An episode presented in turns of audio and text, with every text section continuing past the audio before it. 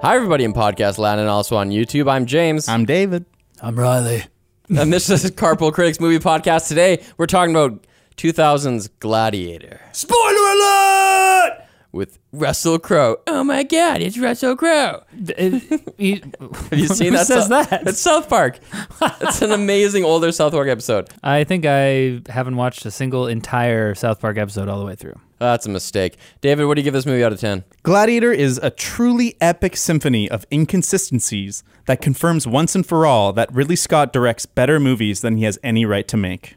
8.3. Wait, what the heck? There's that. That was loaded, dude. David always has these That like, loaded.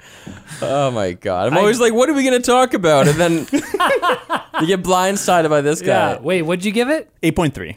Oh, okay. Strong, a strong See, result. sometimes your slogans make it sound like you're gonna give it way worse. People like the negative slogans. All right. Okay, I'll give a positive one. Gladiator. The epic man movie that makes you cry. Me likey. All right, Riley, what do you got? Barbarians, tigers, and emperors, oh my! Following the yellow tinged road will lead you to one of the greatest historical epics ever made. If by historical, you mean not at all. But damn if I wouldn't follow Russell Crowe circa the year 2000 into battle. 8 out of 10. I would. Yeah, yeah. Commands respect. yeah. In this Good movie. leader.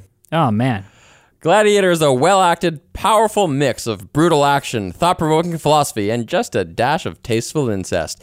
8.75 out of 10. Oh, Very man. tasteful. Almost, almost incest. You know, I never really understood. Like, did they get it on in the past, It's his is kid.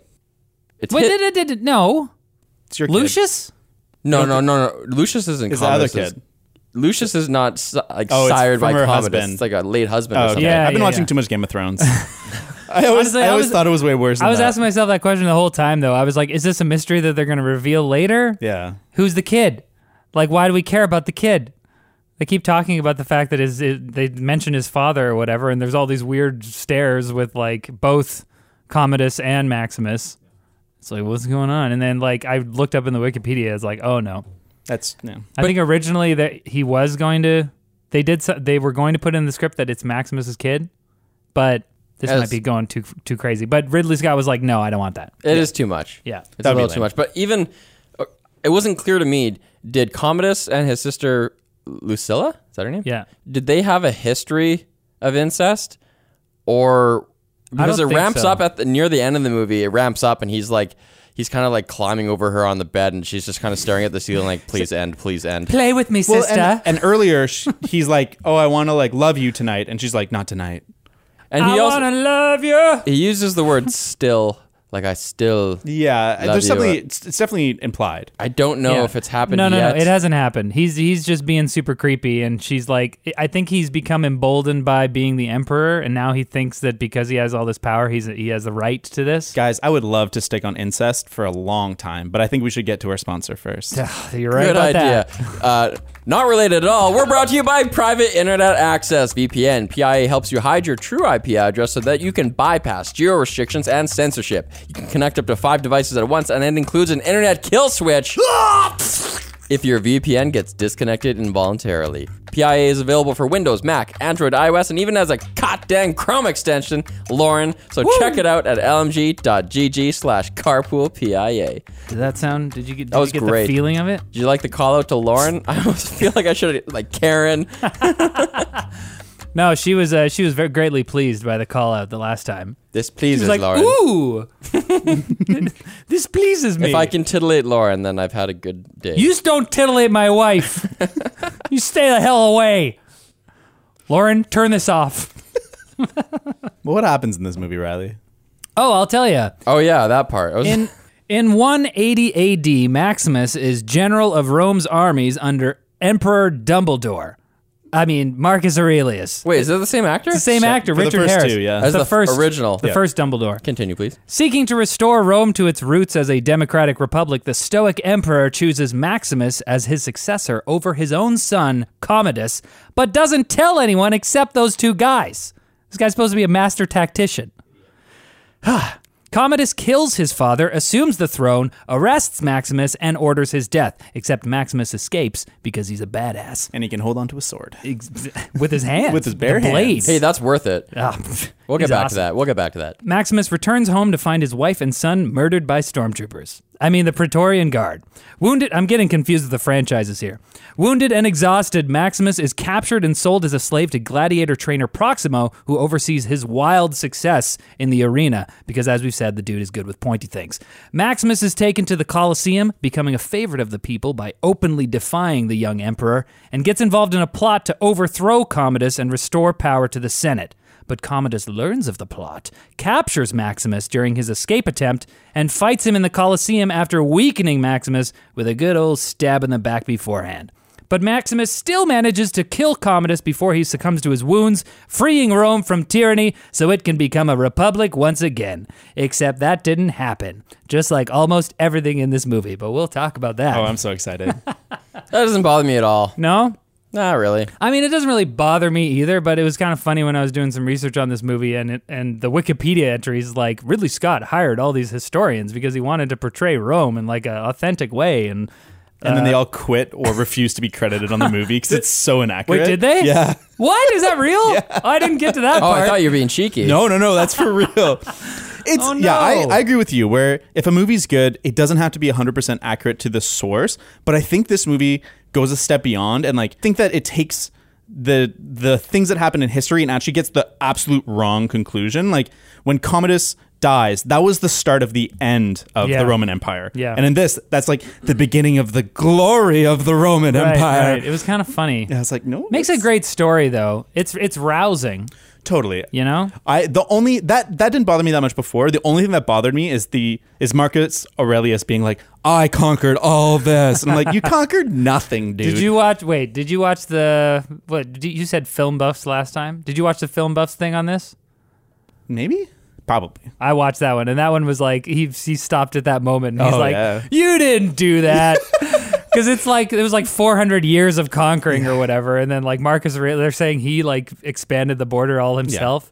But I think the movie immediately steps away from history, so that it's just using the iconography of Roman images and people Right. and names, and it's it's telling it a good story within that context. So it's fine. And we got to say, it did such a good job that it kind of like sparked this whole wave of similar sort of historical epics in Hollywood. Is that called the gladiator effect? Yeah, I think so. I think it Did might you be. ask me that because you knew it was true? No, I, I thought the gladiator effect was a different thing at first. I thought it was that stupid crushed frame rates thing that Oh. looks The awful in this slow-mo? movie. Oh, we'll talk about oh, that. wow. Yeah, it's a, But yeah, it's- like Alexander, Troy, Kingdom of Heaven. These are all kind of like movies that so- sort of have a similar feel. I think they Totally. tried to recapture the glory of this movie because it is glorious. and Like- it won Best Picture and Best Actor. Yeah, I didn't even know that. I believe so. Well, I just know that it made me feel great as a child watching it. Man, as a young boy, like the Maximus gets you going. It's like strength and honor. All of the there's so many good quotes in this. movie. Totally, Oh but when I was a kid watching it, it was just like, I'm asleep and we're in the arena, arena again, What? and I'm asleep again. What are you talking about? I had the whole like dichotomy about like should this be a republic or an empire, Sh- au- authoritarian, like an Oh. authoritarian state versus a democracy. Yeah. was just like whoop when I was a kid. Oh, I didn't man. even know that plot was in there. That still puts me to sleep. See, that's kind of funny because like I don't think I understood what they were talking about. Like I don't think when I the first time I saw this when I was like 12 or whatever, I around then, I don't I didn't I definitely didn't get the dichotomy between like, oh, democratic senate versus dictatorship. Like I didn't get that, but I just saw like badass looking guys in army tents, you know, discussing s- things that seemed like high-minded ideas and I was like, yeah, th- th- this is good.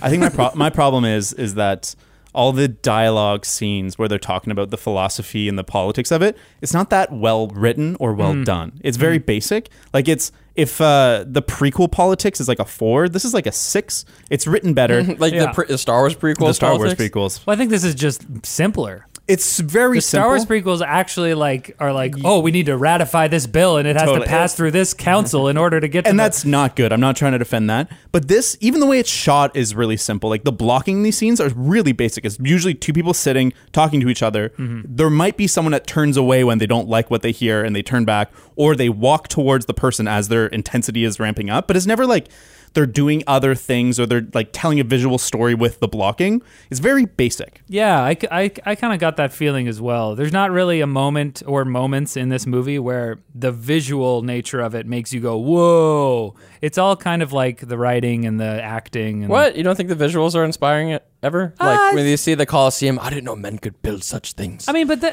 Or yeah, like but his- it's it's the- not like a it's not like a mind blowing shot. It's just kind of like looking up at the Coliseum, you know. Like uh, I, it all looks really good. There's some I nice think- shots. I like think the his the- farm and like the, Yeah, yeah, the yeah. fields, they're great. Yeah, they're nice. That I think the production design is spot on. Like everything looks really good, and you do feel like like you have been transported back to Rome here. You know, like as as many historical inconsistencies as there are, everything looks really good. This movie was one of the first things that made me really think about Rome as a civilization or a society similar to ours. Because I think you you think about you you read about ancient Greece and you learn about all these like ancient cultures in school or whatever, and you're just kind of like, it's all very abstract, and you're like, okay, I, I guess they lived in huts or something. I don't know. But seeing this is like, whoa, Rome was like America, like they had cities and big giant, you know, infrastructure. Especially that scene where there's someone's in like a marketplace and then there's like a, a political comedy happening. Yeah. There's like a show happening where people are dressed up as caricatures of Commodus and Maximus the Gladiator and they're like making fun of Commodus. Right. It's like would they just die or do they have like a free society where they could they could have political That's commentary the like thing. that? It, it brings you really into This it. is the because Colbert Report. they had the Colbert Report. Yeah. So it really brings you into it and, and makes it more real to you. You're like, whoa, I, I kind of get a feel for what it would actually be like to live in the Roman Empire. I will agree with you though that uh, the sets and everything were awesome and very Roman. Yeah. But the the filming style was kind of really modern. I don't know what it is about the Scott brothers. They love their zooms. Yeah. Scott- Wait. Like Ridley Scott and Tony Scott. They, Oh, I didn't just, even. I haven't. I, who's Tony Scott? Is are they brother. are they brothers or are Yep. they cousins? I think they're brothers. What did he do? Cinematography. I choose them as brothers. Tony Scott's done a ton of movies, man. Top like- Gun. Unstoppable. I have never heard his name before. Oh True man, Romance. a lot of Denzel movies, like five Denzel movies. I'm not a real to- uh, uh, carpool critic. They're the real carpool critic. Domino, Keira Knightley. Oh wait, is it Keira Knightley or the one that looks like her? Natalie Keira Portman. Knightley. It's Keira Kira Knightley. Sounds like he's done a lot of movies where I wouldn't really think about the director. Should we finish the cinematography point? Yeah, I'm talking about the zooms. One second. Some of the zooms are almost awkward where like the camera is already still and then halfway through the shot it decides it's going to zoom and you're like, "Whoa." You know, you don't really funny. see that anymore. That's funny because the only note I have about the cinematography in this movie is the uh, near the end of the movie when Maximus and Commodus are rising up on that platform to to have their fight in the Colosseum, and the camera's looking up at them ascending on this platform or whatever, and it does a zoom out as it's kind of tracking up with them, and then the zoom stops, and the the tracking continues. And I was like, "What? Why wouldn't they? Why wouldn't they plan that so they didn't have to stop the zoom?" Usually there's like a cut on the like Usually they cut before the zoom reaches its zenith, zenith, zenith. or zenith. nadir. We don't Or usually nadir. Yeah, it's like in modern filmmaking we we either we cut to a shot and it's like already zooming and we cut away before it finishes zooming. Well, for me, it really breaks the immersion. It makes it, it makes me think about, oh, they're using a zoom lens, and that's where it stops. It depends. Sometimes you want to edit motion to emotion, and sometimes you want a motion to stop, and then you can cut to a stop motion into a motion. But it are you defi- saying a motion or are you saying emotion? a motion? Okay. a motion. Um, but to me, that's indicative that Ridley Scott didn't have this movie pre-edited in his brain in the way that most directors do. Most directors, when they storyboard, they have the pacing, they have like the movement, they have everything figured out so that like once they have the shots, it's so easy, not easy, but it, it all falls into place. And with this movie, I get a sense he really didn't have that. I Yeah. think this movie is good not because of him, but despite him. Oh, dang, And dude. I, I want to get more into my gripes with Ridley Scott later. Okay. But I think there's a lot of clues in this movie that that indicate that he didn't really have that vision, uh, and I think that's a really good example of that. That can be a style though. Like I know with Tony Scott in particular, like like some people just instead of having it all planned out like that, they just want to see what the actors bring that day and then capture all the ephemera that ha- just happen on set. I think though, like there's stuff where there's unnecessary slow motion, and there's stuff where it looks intentional, but there's a lot of Joaquin Phoenix in particular reaction shots that I get the sense that his reaction wasn't quite long enough that they needed to stretch it out for the emotional beat to to work. Uh, like right when he steps out of his chariot the first time and he looks out. There's There's slow motion. there's no reason for it to be slow motion, but he when you steps say out when you say slow motion, do you mean slow motion or do you mean like slower frame rate? slower frame rate. Okay. Uh, and it's like could be and if it was slow motion where they'd shot it like for a higher frame rate and Yeah. it was smooth, it'd be fine. But to me, that indicates that like he didn't plan on that being slow motion, but he didn't get the shot quite right. Yeah, that's when it seems weird. Yeah. I don't know if I agree though because I think that the way they did that kind of that slow motion, like air quote slow motion in this movie, it's similar to that Saving Private Ryan kind of slow Yeah. motion. Which But it's- thing looks awful. But the way that they got it though was running the camera at double speed and then removing every other frame. So that would take some forethought. For you- some of it, but there's some of it that's not necessarily that. Like there's Okay. there, there's stuff. I think the battle stuff that's for sure intentional. I They think- do that in the battles Yeah. because No, it has this weird effect of it being simultaneously like uh, it's kind of slow motion, but also it seems like things are happening fast. Okay, Like, wait. time's I thought this was I thought this was unintentional as well, but that bit in the battle scene where it goes to that slow mo the Oh, slower the high frame shutter rate. speed and it's every all things streaky. It was unintentional because they the shooting that day went into the early evening and the, they had Ah. less light, so they had to shoot with a lower shutter speeds, lower frame rate. Yeah, it's and so they they did that, and then in post they actually added some extra frames so it wasn't as choppy. So that was unintentional, which Well, is really weird. Why don't It we didn't talk age about well that? to me. Yeah, why don't we talk about that battle? Because I actually don't think it's that good. You're talking about the beginning battle. the beginning battle. I think that it's like kind of a mess. It's kind of Hmm. hard to follow. There's a lot of shots that are really similar of like him swinging a sword one way, it goes two other shots, and then him swinging the sword the same way. Yeah. And I found it like I had just watched rewatched Lord of the Rings, and that does such a better Hmm. job of like, okay, we're like we're going into this battle, we're like building up this intensity, Saving Private Ryan 2, and then we're getting like crazy cut, crazy cut, crazy cut, close ups of swords, and then we get back into kind of slowing down on the emotion of it. And this was just like five minutes of like action, stuff happening, no personal side well, to it. there wa- there was a bit of narrative there. Like it was meant to de- demonstrate his competence, right? Some of the first sword play we see for him, like he kicks some ass, then he falls off his horse, and from his back, lying on the ground, he kills two other dudes. And you're like, okay, this guy kicks extreme he's ass. awesome, and he leads his own men into battle, even though he's the general of like that whole army. Um, I think I totally agree with you that when once they actually get into the thick of the battle, it's really disorienting, and I was kind of like, this is annoying. I want to see the cool stuff.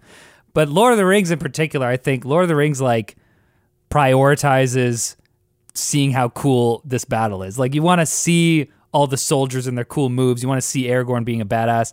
I think the the objective in this movie and in Saving Private Ryan is like to put you into the moment and like show you how horrible war is. Totally, but I didn't get that sense from this. I didn't get the sense that it mm. was that bad. And I think like even comparing it to Game of Thrones season 6, The Battle of the Bastards, where it's much more of an abstract battle. There's very clear images, but there's a lot of moments where it's just like flash flash flash flash flash to give you an evocative feeling of Right. like I can't breathe. I'm getting crushed under all these people. Yeah. And I it found that the ideas presented in that battle are much more clear than this. I was unsure of how to feel for long portions in this battle. I'm like, yeah, there's swords, there's arrows, there's siege weapons in the forest. Why do they have siege Yeah. weapons in the forest? No, yeah, they shouldn't have had uh, ballistas or catapults in the forest. But I know I totally agree with you. I would have I would have liked something in between this and and Lord of the Rings where it's like it's a little more clear to see what's going on.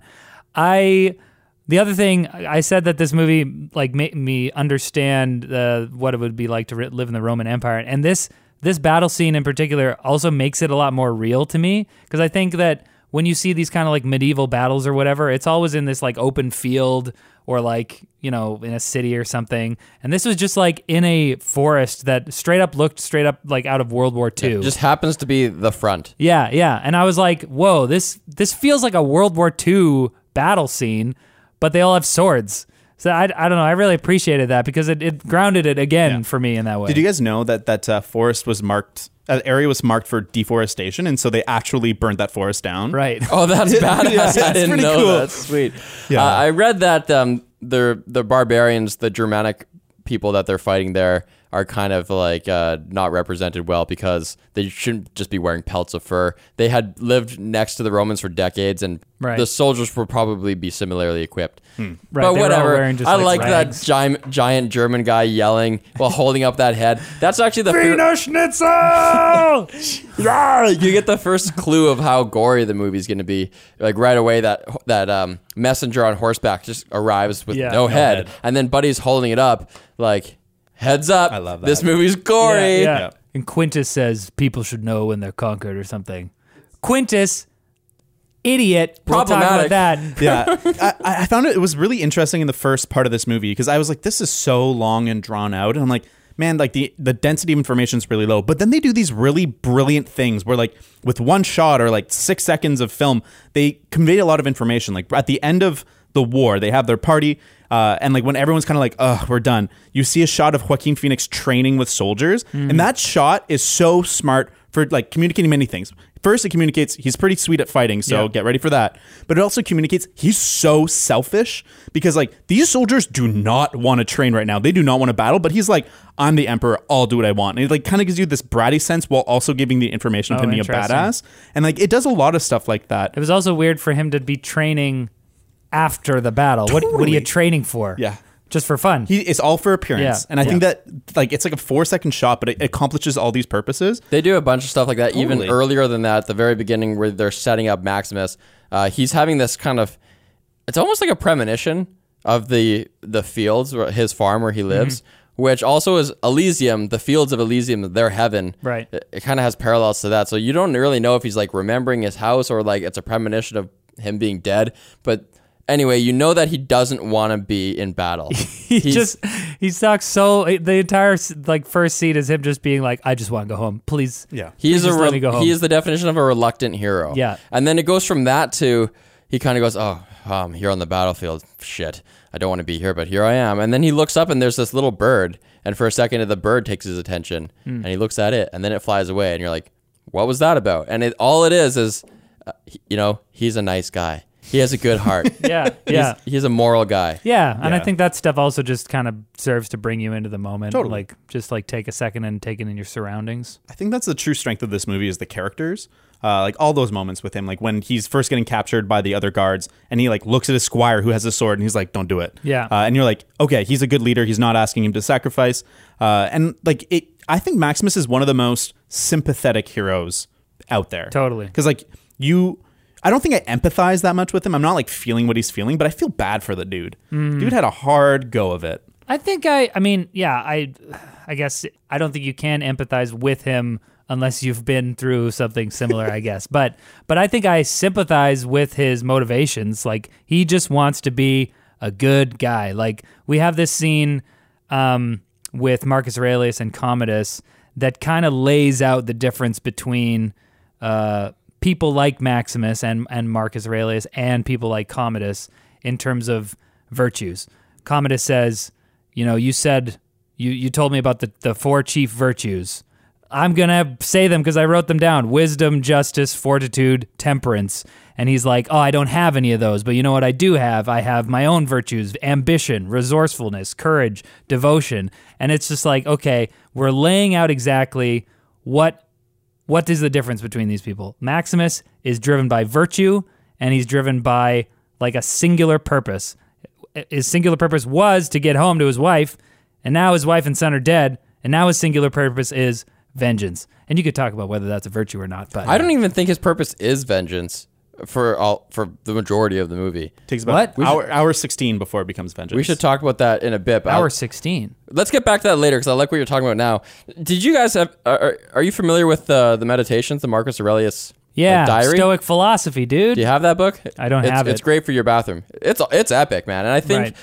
I haven't read the whole thing, but I think that the virtues that they're reading out there probably are in that book. Oh no, for sure. For It's sure. baddest. If you guys don't know what we're talking about, it's like a 2,000 year old diary from Marcus, the real Marcus Aurelius, who was like considered the last philosopher king. Mm. And while he was on the battlefront like this at night, he would just like pen down these little things he thought of, and they're really cool and, and uh, actually kind of motivational. It's pretty Yeah. sweet. It's a good read. Well, because Stoic philosophy is all basically about like controlling yourself and you know just just dealing with the the suffering of life and just you know just, just fucking deal with it, dude. You know, like life sucks. So so be good. be a I good like person. I like their portrayal. I feel like they captured Marcus Aurelius well. I like his I- dialogue is kind of I philosophical. Yeah, I mean, like, I, I haven't read Marcus Aurelius as I said, so so I don't I don't know, but I will say that he kind of annoyed me in this movie. Hmm. Like, I respect. He's clearly a man that deserves respect, right? But he says to Commodus himself, he's like, "Your faults as a son is my failure as a father," and I was like, "Damn right, Marcus." You done raised a brat. You raised a trust fund idiot who now is like murderous. Like He was busy, okay? Well, yeah. He put his- so so bring him with him. I mean, and this is the funny thing that in reality, Commodus was, uh, from all accounts, he was this kind of like bratty trust fund kid, but he did spend a lot of time with his dad at least. And this one, I, I'm like, why didn't you make your son kind of like get more into this? He like it seems like he kind of let him do that because he had Maximus. Well, he had his daughter, and I think he put more energy into her. Well, And as he said, too bad she wasn't a male. But the Big fact- mistake, the- Marcus. The fact that he has Lucilla, who is awesome, Yep. and he has Commodus, who isn't. You know, there's a nurture versus nature thing here, where it's almost kind of like very humble uh, and generous for Marcus Aurelius to say that uh, Commodus's shortcomings are his responsibility, because maybe maybe they're not. Maybe he's just kind of shitty. Yeah, you, yeah, that's true. We- They don't really get into whether that's absolutely true or not. That's fair, I guess. But I, I, I imagined that it is true because that makes Commodus more of like a sympathetic villain. It makes him more realistic, where it's like, okay, he wasn't just born evil. Like Marcus Aurelius says to Maximus at some point, Commodus is not a moral man. And it's like, are you saying that he's just like inherently not moral? Or are you just saying that, like, whoops, he turned out to be not moral because I'm an idiot? No, Screw Marcus Aurelius. I hate that guy. no, no, that kind of stuff is Nurture, for not nature. Yeah, you're born with that. Those personality traits, I oh, believe. Oh, you're saying it's nature. Yeah. Oh, dang. Joaquin Phoenix is one of the best actors of all time. He stole the show He's on this. so This good. is, I think, his first big role. Was Signs before? No. Wow, it was after. Yeah, this, this the ones before this were the yards and eight millimeter. I haven't seen the yards, but an eight millimeter, he's like a barely a side. Yeah, character. apparently the whole time Ridley Scott wanted Joaquin Phoenix. That was his oh, first Oh, yeah? choice, and that was a great first choice. I wonder, I wonder read how he knew about him. Joaquin Phoenix was all like nervous acting with Russell Crowe and Richard Harris, who played Marcus Aurelius. Now he wouldn't. Be. And he's like, he asked, he asked Russell Crowe to like rough him up, to like, like kind of play fight with him or whatever to get him all st- stoked or psyched up to like be on camera. And then Russell Crowe said to Richard Harris, he's like, this kid's so weird, man. What are we gonna do? And Richard Harris is like, let's get him drunk. So he he like they drank a bunch and then he was like, calm down. Oh, that's funny. yeah, I think he's a great character. I don't think he's. I wouldn't call him sympathetic, but you understand him. He doesn't feel Yeah. like he's indecipherable. and You I think that hate it- him. Oh, you hate him but so but much. I actually do sympathize with him for an uh, an instant, and that is at the time that you're describing, Riley, where he says he's ki- almost crying. I have other virtues, Yeah. ambition, courage. Well, yeah, and th- and in that scene as well, he's just like, "What? You could have just given me a hug."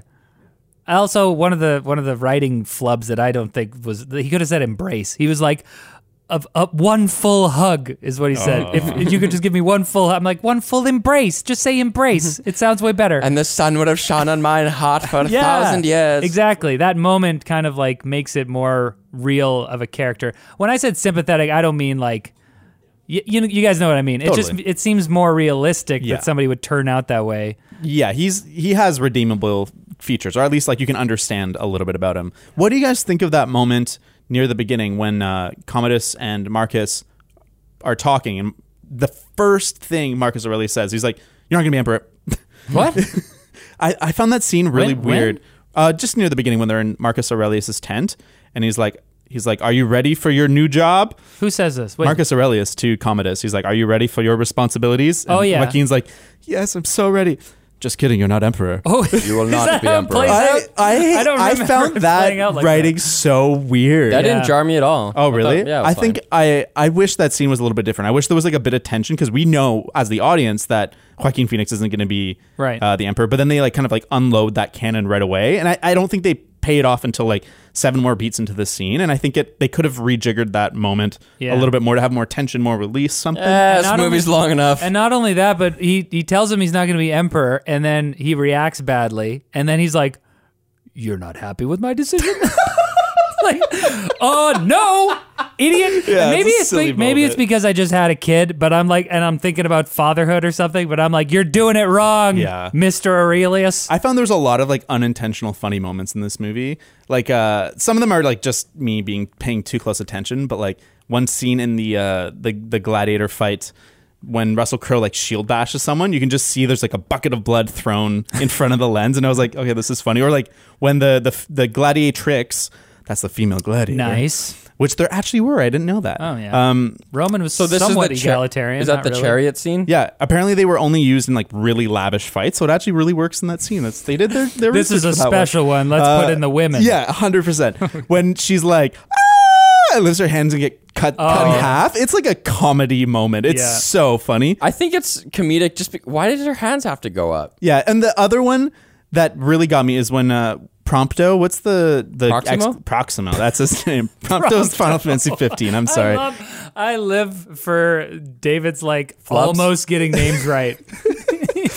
Sorry, so continue. his, I like the way he pronounces Joaquin. Joaquin, isn't it? Joaquin. Is it jo- Joaquin? Phoenix. But that actor, there's a moment after he has like kind of a breakthrough moment with Russell Crowe where he like looks at the sun and he's like, and he like lifts his hands and it's so weird. And I, it's one of those moments where I'm like, Ridley Scott's not that good of a director because he had a vision for what he wanted that scene to look like, but he couldn't get the like right performance out of the actor. And it was so, I just laughed. Say okay, wait. Ridley he he did Blade Runner?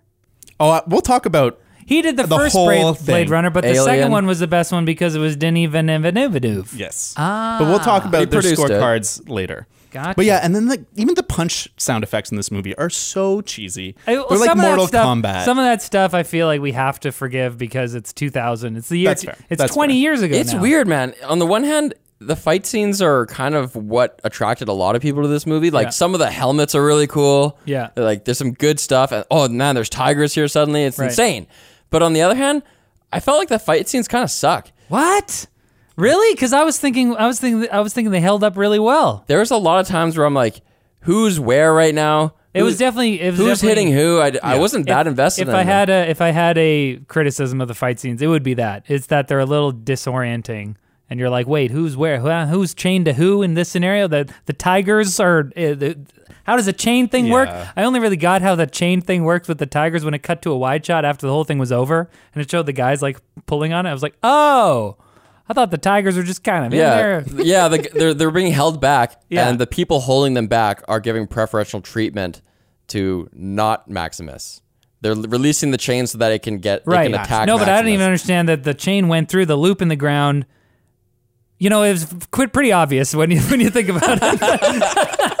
but but this it's disorienting. You know, Tigris of uh, Gaul is you know he's got the crazy helmet. It's very you know. It's, I, I You know what? I don't blame you though. I think even though that you can explain in retrospect and it seems obvious and you feel like an idiot right now, Yeah. and you are an idiot. That- that happens it's- all the time. It's still a valid complaint. It's like if you're reading something and it confuses you, and then the author goes, "No, look, it's all there on the page. Look Right. at that. I say it right there." It's like Yeah, yeah, yeah. it doesn't matter that it's on the page or on the screen because you didn't communicate it sufficiently You for it to gotta- be clear the first time. you got to listen to the idiots. yes, they matter Our our perspective is important and valid. as a people. but then There's lots of you. I feel like that that's a good scene to break down a little bit because I, I find this whole movie is like going between like really bad and really good constantly, Mm. and like that fight's like okay whatever, but then at the end when he gets the upper hand, the guy's on the ground, he's been stabbed or whatever, he's been stabbed in the foot, and the crowd's cheering like kill him, kill him, and Joaquin's like I'm gonna do whatever the crowd wants, thumb down. Joaquin.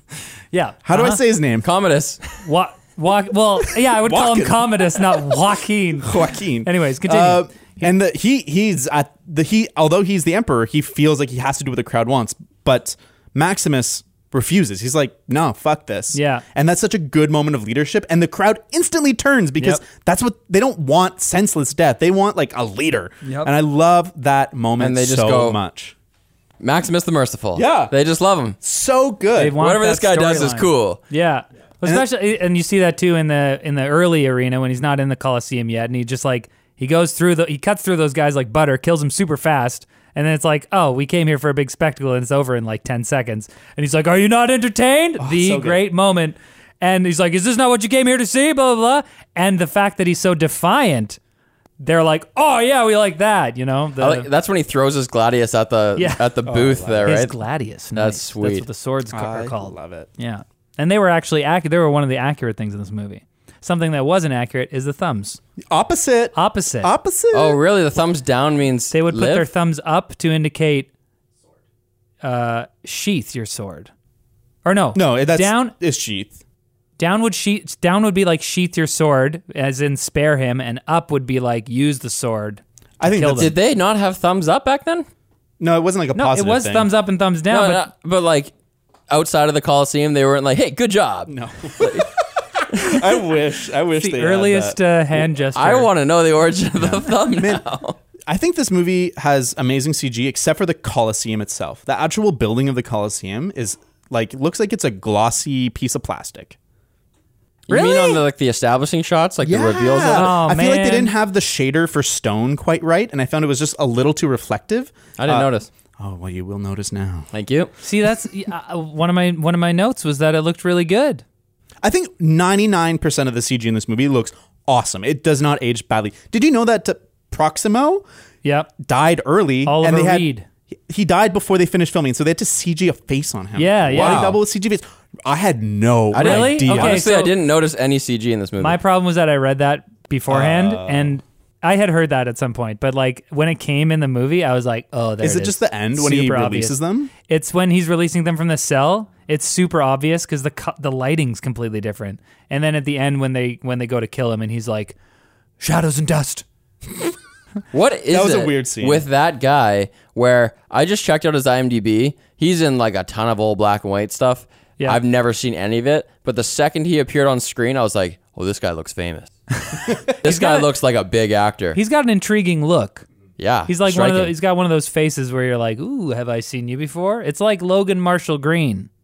We talked about That guy that looks like Ed Hardy? guy that looks like Tom Hardy. Ed Hardy. the designer. What's up with the uh like the ramp up from like all right, your first gladiator fight getting established. Ah, new situation.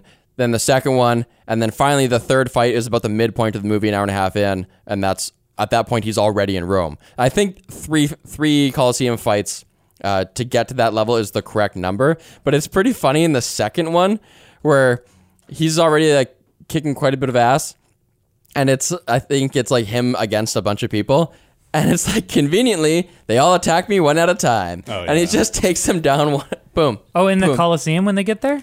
No, no, no, earlier. Oh, okay, yeah, yeah, yeah. I saw in that th- there was a little bit of waiting your turn in that. That scene. happens in every movie. Yeah, I think that actually could reflect real life, depending on who you're fighting. I mean, it's pretty obvious. Like, let's just all run at this guy; he'll be dead for sure. Yeah. I think I think it was him. pretty obvious in that scene as well that those guys were not trained well. Like I think I think that the fact that he's just like cutting through him no problem is indicative is indicative of the fact that he you know he's a he's a Roman general. He's like the top combat guy in the country or the empire or whatever. These guys are just probably just dudes who got sold into slavery because they didn't pay their debts or something. I don't know. I, I got the sense that the home field advantage, like the defenders, were always better. They were better equipped anyway, and I thought the slaves were meant to like get released to them, and they were supposed to just like take kick their asses. Well, one thing they don't really Maybe. explore in this movie is like the different dynamics of gladiators. Like there was different types of gladiators. There was gladiators as kind of this movie portrays where they're like slaves or people and they're like fighting for their lives. But then there was like the Noxi, which were uh, prisoners of war or uh, criminals, and they were basically set up in rigged matches to die. Uh, there was free people that became gladiators by choice, but all of them were kind of pampered and like.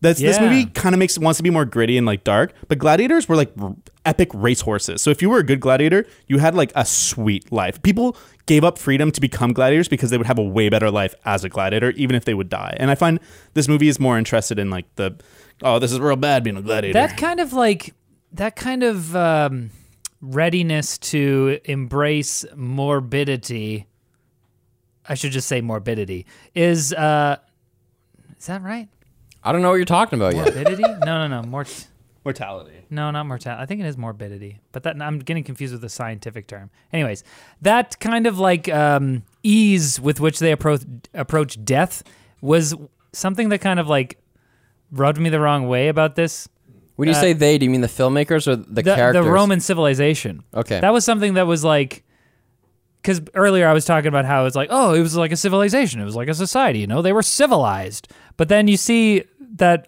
death sports are a core part of their culture. Kids are there just kind of watching it. It's just like they, you just grow up with it. It's like, uh, the the kind of fundamental value of the human being is not really it's not really there. But that's the funny thing is that it seems like it's there in other areas of that culture. You know, they- they are a democracy. They they, well, they not, recognize not the, really. They're a republic. Right. and so it's actually only like wealthy landowner owners. The elite could vote. Right, right, right. The patricians. That's a and that's then only later were the plebeians, and that's where we get plebs. I didn't know that. but that's uh, where we get the allowed to. word Republican. The Republicans were the ones who were in Right. favor of that, and it's actually just a holdover. And in American parlance, we're like, we're Republicans. That means you you want only the elite to Right, be able to right, vote, right. as oppo- as opposed to the Democrats. I think yeah, we don't want to be governed by the common folk. They don't know anything. I think that that that kind of dichotomy that you're feeling is a little bit of the modern lens of which we view the Romans because we we kind of uh, glorify the Roman culture a little bit. We're like, see how advanced they were, like they were Aqueducts, like. baby. Yeah, they had, they had plumbing. Like they Yeah. weren't uh, as like homophobic back then. Like there's a lot of like positive, but we have to parse what they actually were through our lens, and so Right. we kind of remove that. Like, yeah, everyone dies. They have public executions. They had like invented so many ways of public e- execution. Oh yeah, that's like when he says, "Give me a, a clean death, a soldier's death." That means in like that's as opposed to other forms of death that lower people received, like getting crucified. Right, right. Just a slowly bleed out on the side of the road. That's what happened to Spartacus and his, uh, his slave revolution.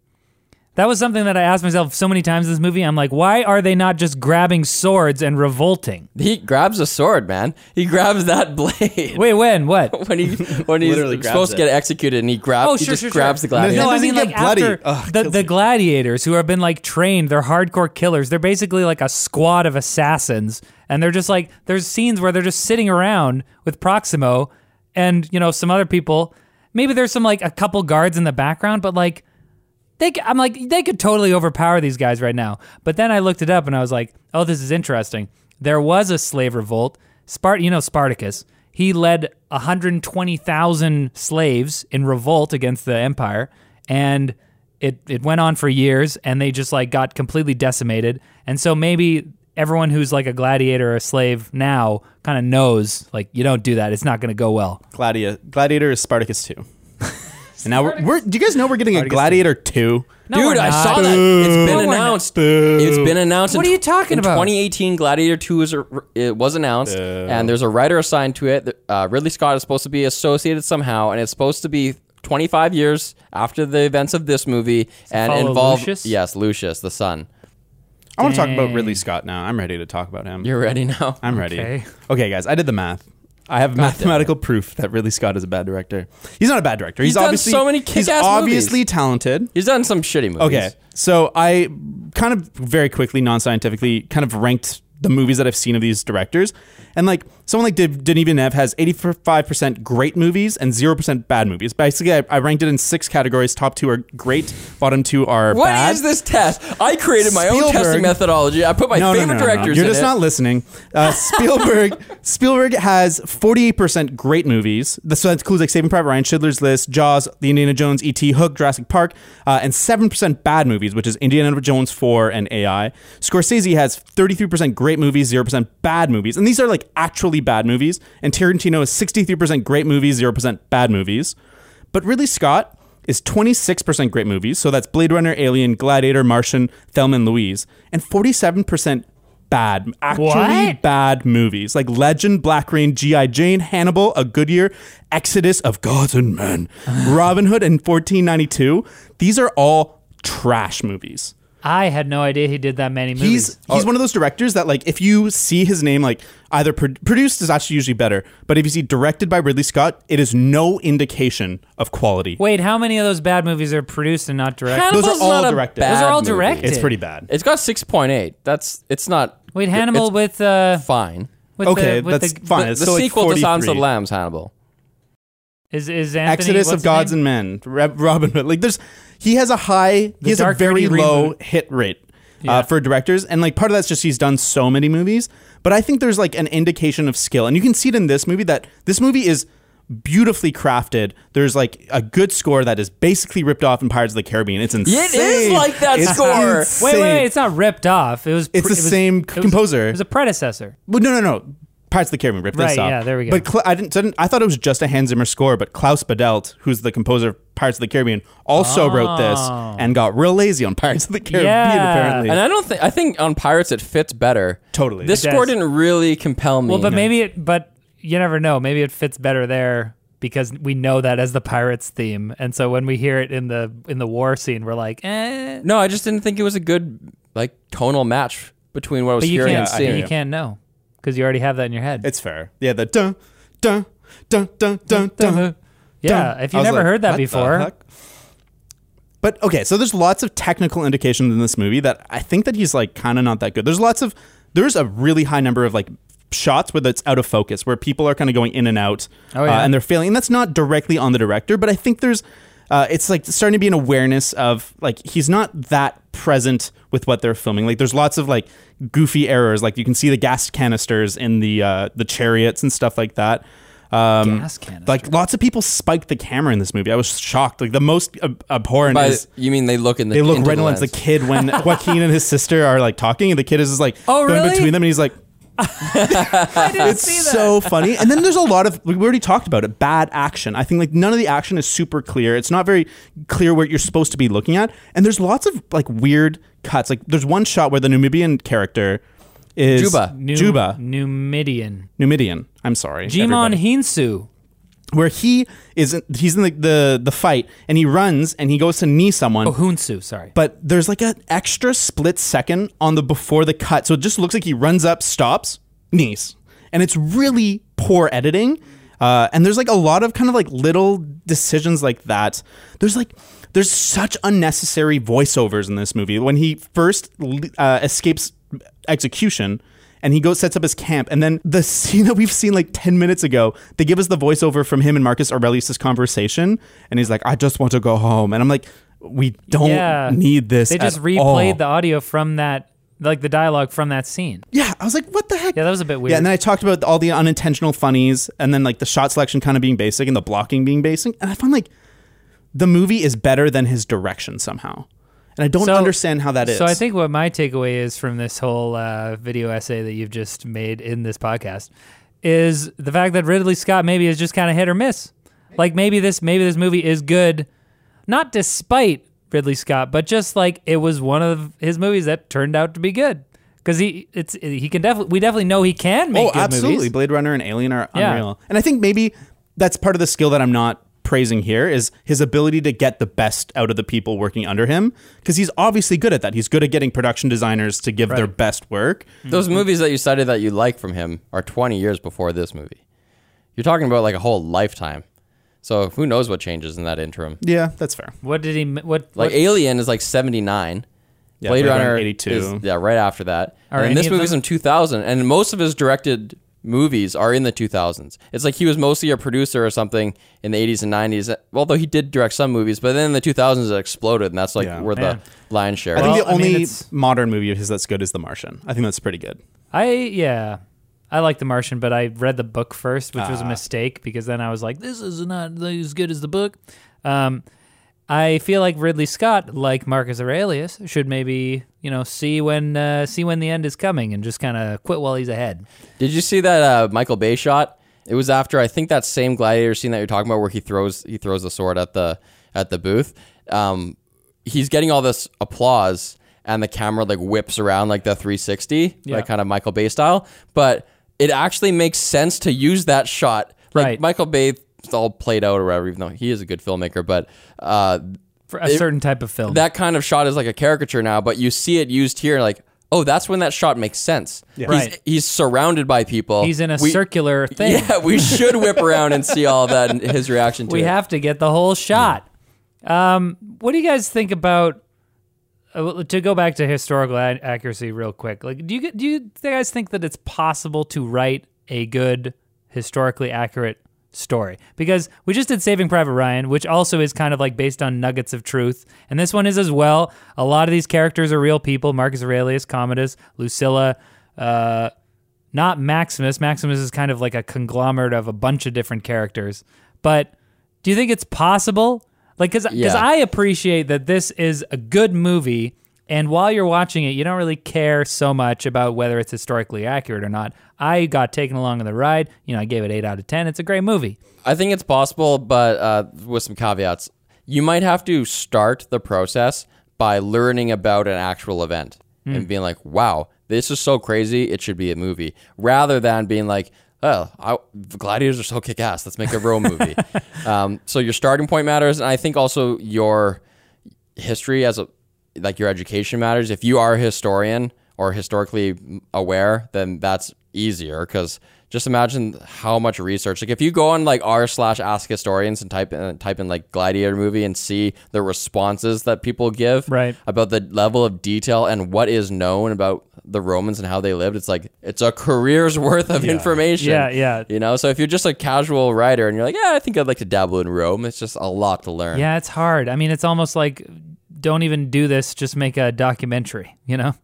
Well, This one, was one thing people writers do is they'll write something like this with their own research uh, to the best of their ability, and then when, once they're done their first or third draft, then they'll hire historians uh, or experts to go over it and fix it up and give notes. Yeah. and then you can make some tweaks to just at least the big ones. Well, that's tough in this in in in this kind of situation because Maximus is not a real historical character, but he's like kind of inspired by a bunch of different like Commodus, for example, the emperor was strangled in his bathtub by Narcissus, who was his personal trainer, basically his, a- his wrestler. in a whole different city too. And there's tons Yeah. of things like Gracchus was dead 300 years before the the events oh, of this movie. Oh, So why do they even use?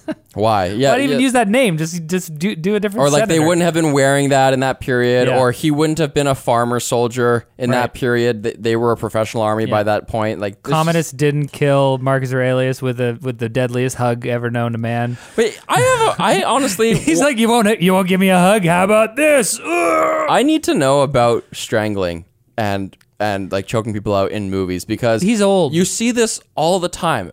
You see people like grab a pillow and put it over someone's face and hold it down until they don't move anymore. Yeah. But like, doesn't that just make you pass out? You'd have to hold it for a while. You'd have they have to pass out and then you restrict their oxygen supply for I think like six minutes by the time they get brain damage. Right. Like, No, movies never. would you have uh, to like choke this guy forever? We don't have six minutes to wa- sit there watching somebody uh, pillow facing someone. No. You know, it's like they okay, they're dead. But the funny thing is, uh, yeah, it's true in movies. Like they go until they stop moving, and then they move the pillow. And and I every time that happens, I'm like, if I was if I was the victim, I would just go limp totally. until they For, move like, the up to pillow a away minute. and just like try to hold my breath. yeah. You know, Like we've seen MMA, like they're choking out each other on purpose until the guy goes limp, and then a few minutes later he wakes up and he's like, "Oh, okay." Yeah. I think in that scene, it cuts away while he's still sort of doing it. So at least here, they don't like make it seem as if it like took what, one second, you know? He doesn't have the balls to break his little f- old man neck. Well, and also they violent like also that. they have like surgeons and stuff, and they'd be able to tell that his neck is broken. So this way, they're like, oh, it's natural causes. There's no there's no damage. Everybody knew though. I really like that scene Yeah. actually. The scene is I think Maximus is there, Lucilla's there, and Commodus is just like, um, yeah, he just he he's dead and I'm the emperor now. But he says it in so many words. Yeah. And it's kind of everyone kind of looks at each other like, did he just proclaim himself the emperor? Yeah. Like is that what he implied there? That's so well done. I love when Commodus reaches out to Maximus first, who refuses it, but I want to talk about that after. But his sister, who like knows that he killed him, because Right. she goes up, slaps him twice, Yeah. and then grabs his hand and kisses him, and like that's another moment of like five seconds of like so much is happening right now, and we're learning so much. That was so think it's very annoying. clear to you that she knows he killed Marcus? For Or- sure, for the slap. I, didn't know for sure if he she was just angry that he proclaimed himself emperor, or if she was angry because he did that and had killed. I think father. by the end, you know, because she says like he's a murderer. I, he, Yeah. I, I've been lived in fear since he killed my husband, since he killed my father. I I in that moment I wrote down. I'm like, wait, why did she slap him? And then I was like, how can oh, she slap? It must be because she knew that he killed him. Yeah. Which is like, so are, why aren't you trying to get the hell out of there? Like, man, it was so irritating to me how people just kind of fall in. Quintus! I wanted to talk about Quintus. Yeah, let's do it. So in the in the battle scene, it's like him and Quintus. They're talking back and forth. It's like, hey, hey, we're uh, buddies in the army, blah blah blah. And then Commodus, you know, takes the throne, and later Quintus comes to Maximus's tent, and it turns out he, that he's arresting him. And I'm like, what the? Wh- where'd this come from?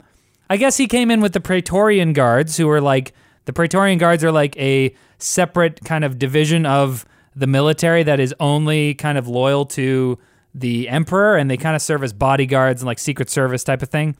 Um, and they come in and arrest him, and I'm like, wait, wait, where's the army? Are the Praetorian Guards like more powerful than the army? Yeah. The, the thing that really bothered me, and it, I find this such a stupid movie trope, that needs to stop is when the man with so much integrity cannot play the politics game even a little bit. It's so annoying when like, okay, Commodus hands him his hand and and uh, Maximus looks at him. and he's Oh, like, yeah, yeah, yeah. no, and walks by him with so much disrespect. and it's like, come on, man, you you you don't become the head of the army without playing a little bit of politics. He's a simple man. And I find that such a frustrating movie trope. Like same with like Ned Stark in Game of Thrones, where it's just like, come on, man, like you're not this stupid, and if you are, you wouldn't be in this position. Well, I don't know. I kind of like the like uh, maybe it's not realistic. I haven't been in the army. I haven't ascended to the the role of general, so I don't know like what's exactly involved. But I I it it kind of smacks of realism to me when there's like a soldier who has risen through the ranks purely through his ability. You know, like Maximus has gotten up there because the soldiers respect him and because he's a badass fighter and he's smart in, in terms of in terms of strategy with with the army, anyways.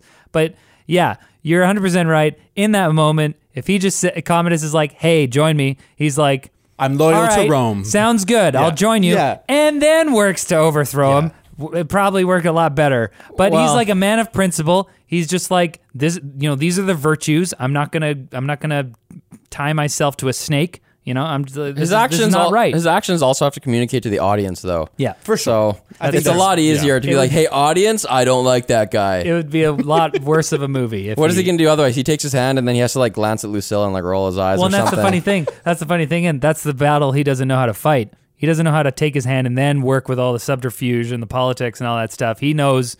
I'm gonna say no to you right now, and then maybe I'll get my army guys and we'll come and kill you. I mean, being uh, the general of the army is a pretty political position, and like a, a previous general had to like groom him to be general. Like he's been rising in power, not just because he's a good fighter, not because he's just he's a good leader, but because he's played this Uh, game of politics. don't, Like I don't think so. I don't think you can be general of an army. I mean, with I, just we, being we a can good agree to disagree on that, but I, Sure, don't, I don't that's know fair. if that's It's 600 years ago. I don't know, Six hundred years ago, or 2,000 years ago, whatever. I don't know. Yeah. I, I especially in in it seems like Roman culture kind of had these like very distinct divisions. You know, it's like the army, the senate, the Praetorian Guard, the the other people. I don't that's know. fair. You're right. I, I've never been to ancient Rome, so the best scene with those Maybe two one day. the best scene that sets up those two is the first scene they're together where it's marcus aurelius and maximus on the battlefield after the battle obviously and then commodus shows up and the rapport that aurelius has with maximus is so like it's just so experiential like we've done shit together Yeah. we've gone we're brothers we have brotherhood right Right. and then commodus shows up and it's all formality hello father yes your highness like Hmm. Yeah. he, Oh, he does like all these like special handshakes and you can see all the like They all have secret handshakes. you know it just all the all the uh, like what do you call that like pretense and etiquette Yeah. is all there There's- and you see kind of the dichotomy dichotomy between these two characters where with Maximus it's all about what's earned and with Commodus it's all about what's inherited Yeah. and like entitlement I'll sacrifice a hundred bulls in your Yeah. honor. Such it's like a- save the bulls. yeah, an- another formality it's just Yeah. like dude who cares And Maximus just says the only words he says to him in that whole scene is just highness, highness. Yeah, he oh, doesn't say like hi.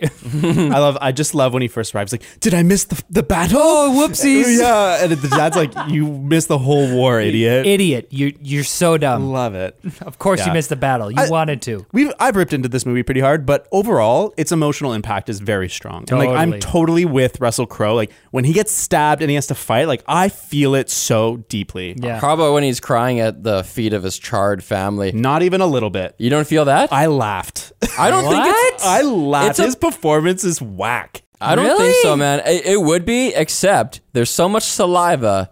It can't be melodramatic if he's drooling and the spit is sticking to the feet. Oh, it's I like don't- if you're science. ugly crying, I'm on your side. I didn't get that at all, but it might have been because I looked down at my phone to make a note about how the charred bodies looked like uh, like Uncle Owen and whatever from Star Wars. I've never laughed before, but I found like there was something so off-putting about his like Oh, really? crying face and very personal. That's like just this rewatch, so like take that as you will. But I laughed. I was like really Oh, off-put by it. I I loved I- as I said, I loved I would I would follow Russell Crowe into battle after watching this movie.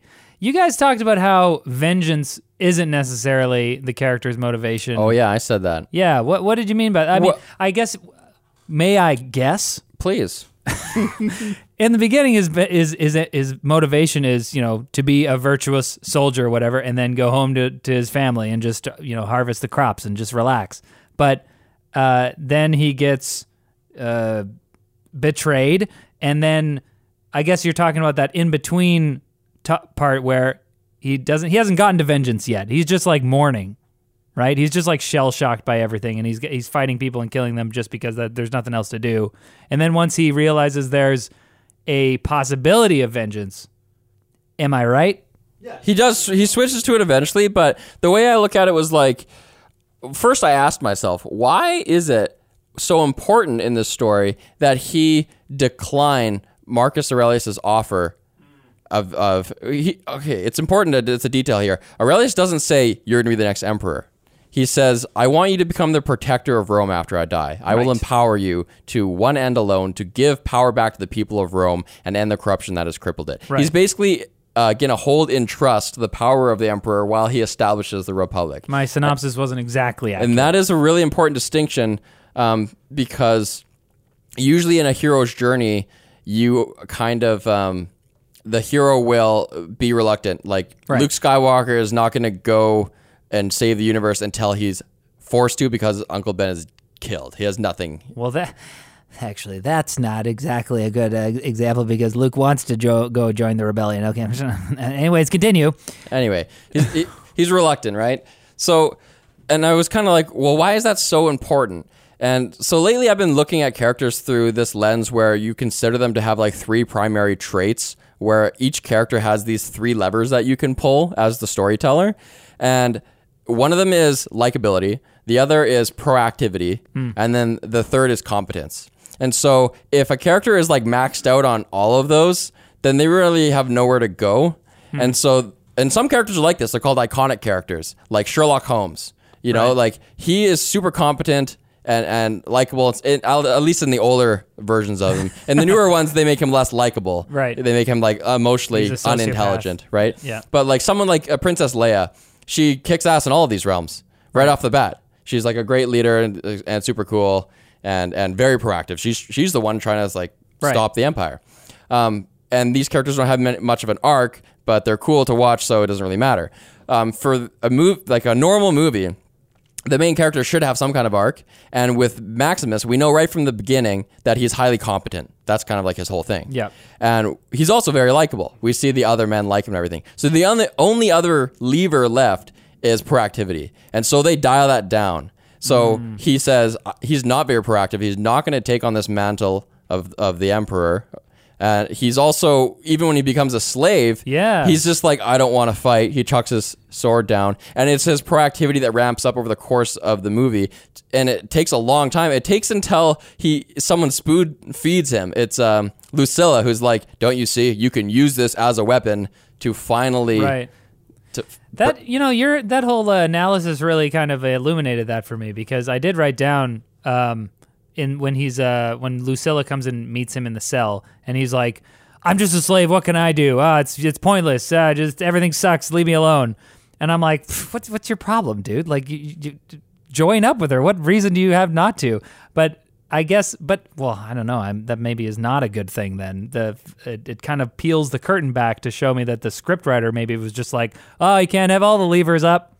Let's just pull back the proactivity. Pro, yeah. well, the, in every arc, there's usually a part where this like looks like there's no way that they could win. right. And so That happens. But he could. that's- That's, the funny thing. He could have won the whole time. Like if he just was a bit more proactive. If he was like, all right, I'm gonna get my men. we're then he'd be too them going." badass and it wouldn't be interesting. Yeah, It'd be a bad movie It's if true. he just immediately took control.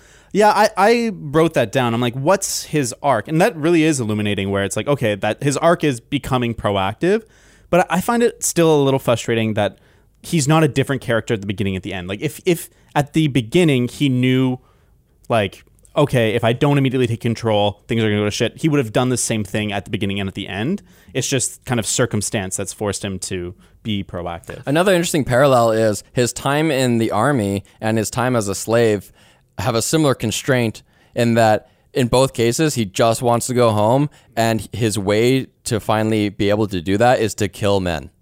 Hmm. It's like if I kill all these guys I can go home. If we win really this battle I can go home. If I kill enough people I can be a free slave or a free man. yeah, I guess at some point, because obviously he doesn't get free. He he does go home in the sense that he goes to Elysium or whatever to be with his wife. And children. Elysium really looks like his farm, so he, he does go Basically home. Yeah, but at what point?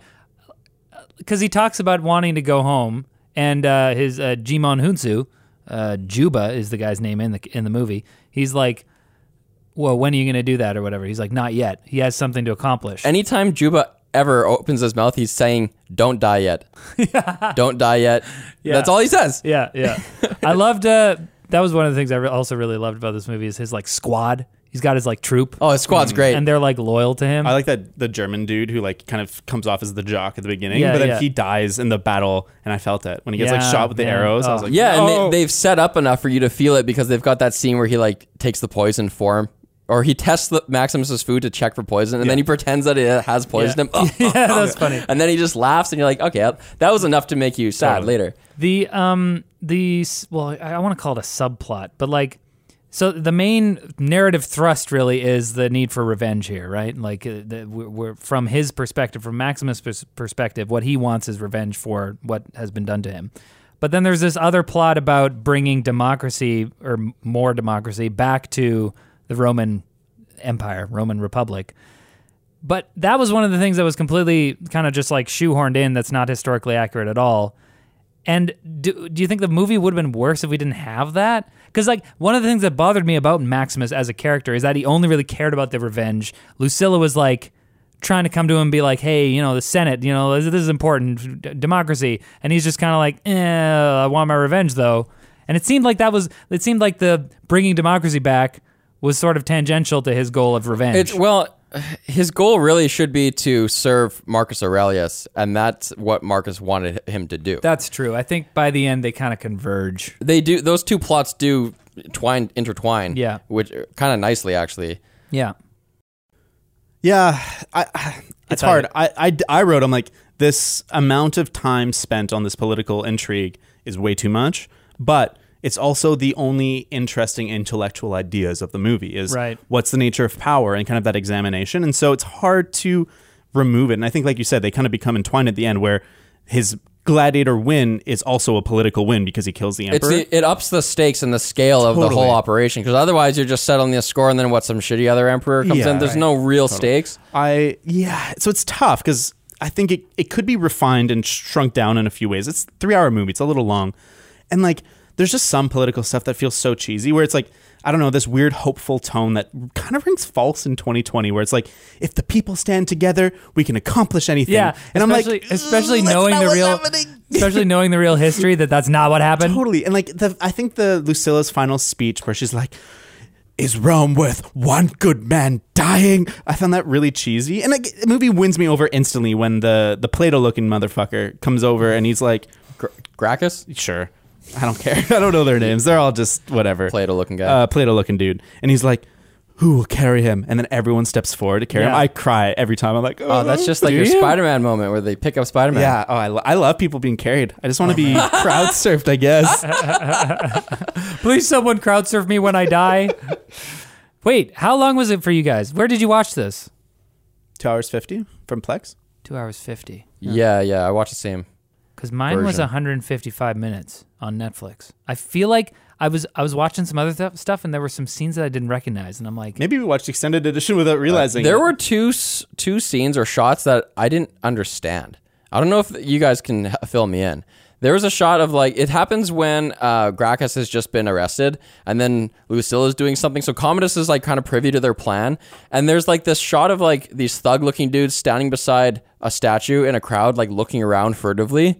And then there's a sh- and then it goes to inside the palace by Lucilla and like there's a man laughing at a t- banquet table. I think it's Falco going like, ha ha ha ha, and it looks like they're conspiring. I'm like, what is going on? Like, what am I tr- supposed to be gleaning weird. from this? it's the extended edition, So, yeah. full of completely unnecessary scenes. We both did watch the extended edition, and I'm gonna change my score based on how I remember watching it, which was 8.5. oh, So the shorter you. version is better. Thank you, David. Don't watch the extended oh, cut. okay, yeah. Two hour 30, 30 minutes. Because like that's yeah, it's one. two hour thirty minutes, That's and I was like, better. that's not that's not too bad Yeah, three for hours for a long. historical epic with like swords and sandals type of thing. Love it. Yeah, it takes a while to get anywhere in sandals, you know. I want. I did want to talk about. Uh, I am I saying this or am I saying this to you? But I wanted to talk about whether or not you guys are convinced that Commodus would have this hand-to-hand duel.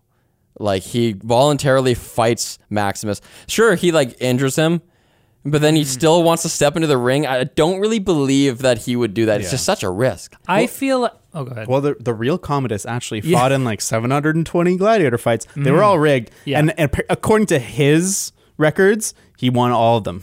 he won all of them real Are those clean. the only records Yeah. that survived? yeah. No. You know, I there's a character like that in Dune, actually. Really? Yeah, look out wait. for that. Those are the only records. So he wrote that he rigged them. Yeah, well, no, he didn't write that he rigged them, but he Oh. wrote that he was a badass and won them all. 'Cause But like, everyone- yeah, it said everyone- like they're dull swords and that. They also said that they used to round up like uh, disabled people fr- uh, from the streets. Like if people were like missing legs and stuff, Oh my they would gosh. tie them together and like in this like big heap, and he'd pretend it's a giant, and he would just wail at them and like kill them. In the No ring. wonder everyone That hated is him. supremely fucked up. Yeah, That's and he so also he also wrong. killed he also killed a bunch of elephants.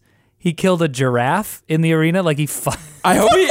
Okay. he's just like firing arrows at them. I guess I don't know. All right, know. that's despicable, but he would have gotten a pass had he decapitated the giraffe at the lowest, the lowest point in the neck. Yeah. Okay, but to go back to your question, I feel like it made a little bit more sense.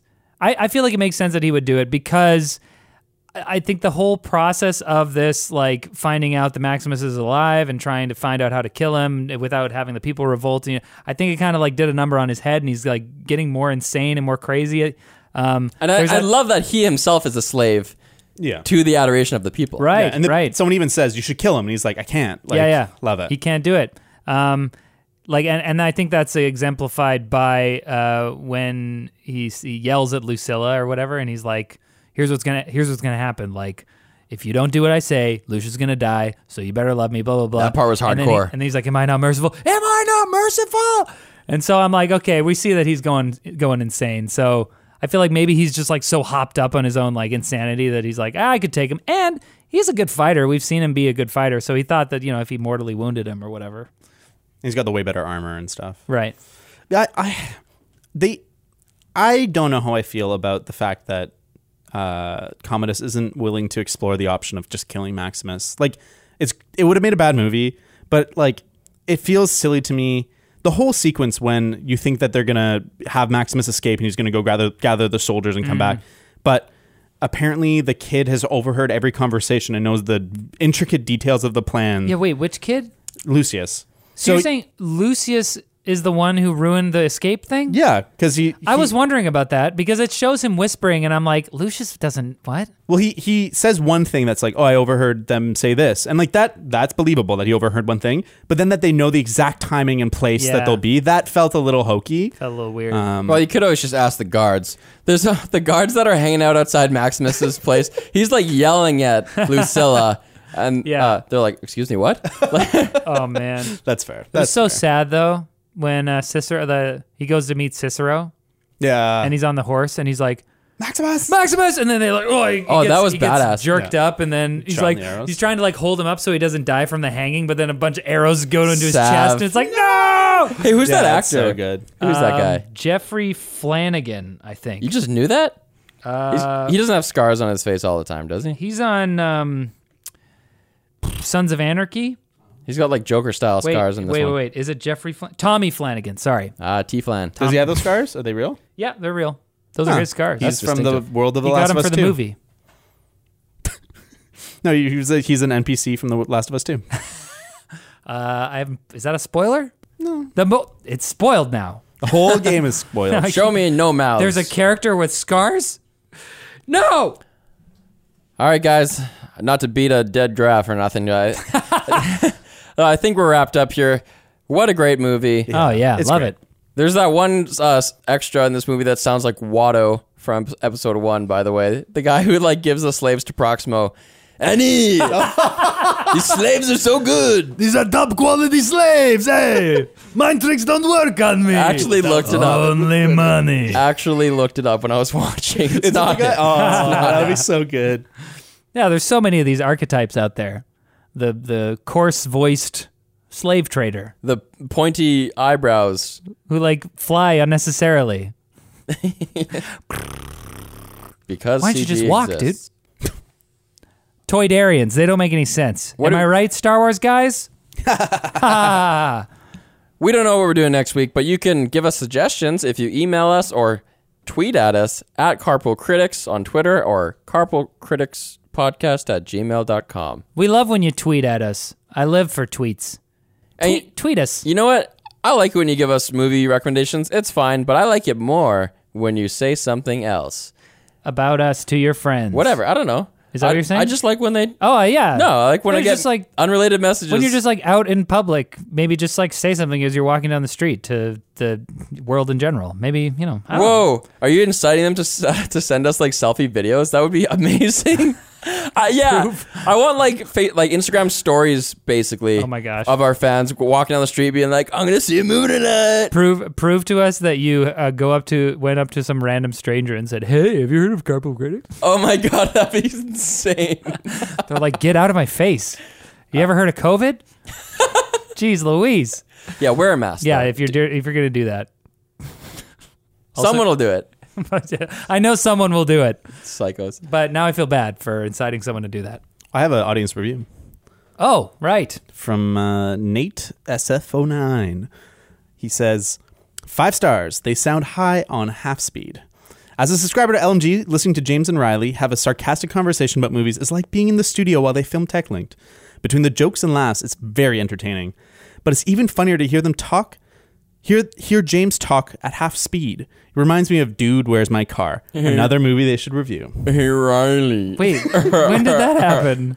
Half speed? Zoltan. He just put us at, he probably hit the 0.5 speed Oh. button by accident. This uh, sounds like we're drunk. Have you ever seen the Jeff Goldblum at half speed drunk Mac commercial? No, but that You sounds need amazing. everybody needs to go look it up. It's so good.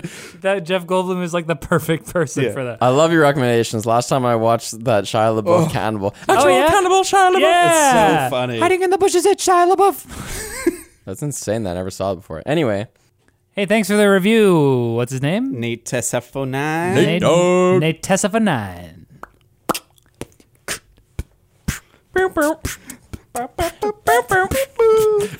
Goodbye. That's the horses. Uh, See you later. Wait, is that the end? bye bye. Love Oh, you. God.